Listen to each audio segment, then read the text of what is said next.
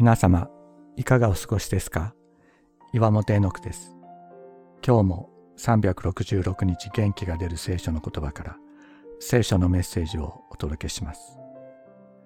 1月26日、神は人を信じ抜く。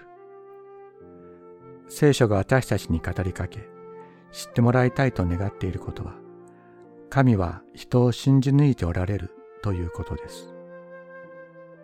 確かに人は神に従わなかったし、神を裏切り、神の顔に泥を塗るようなことばかりしてきました。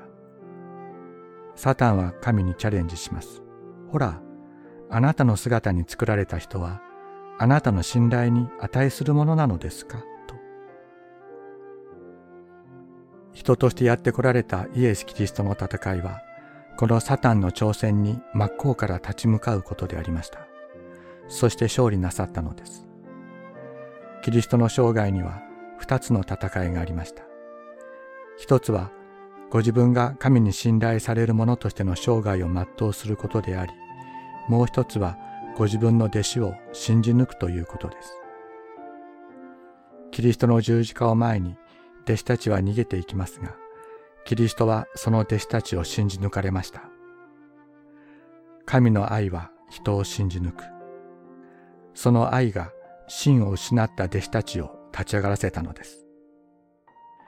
私たちがキリストを信じる以上に、キリストが信頼するに値しない私たちを深く信頼してくださっていること、信じ抜いてくださっていることを知る。ここに深い霊の交わりがあります。シモン、シモン、見なさい。サタンがあなたを麦のようにふるいにかけることを願って、聞き届けられました。しかし私はあなたのためにあなたの信仰がなくならないように祈りました。ですからあなたは立ち直ったら兄弟たちを力づけてやりなさい。ルカの福音書22章31から32節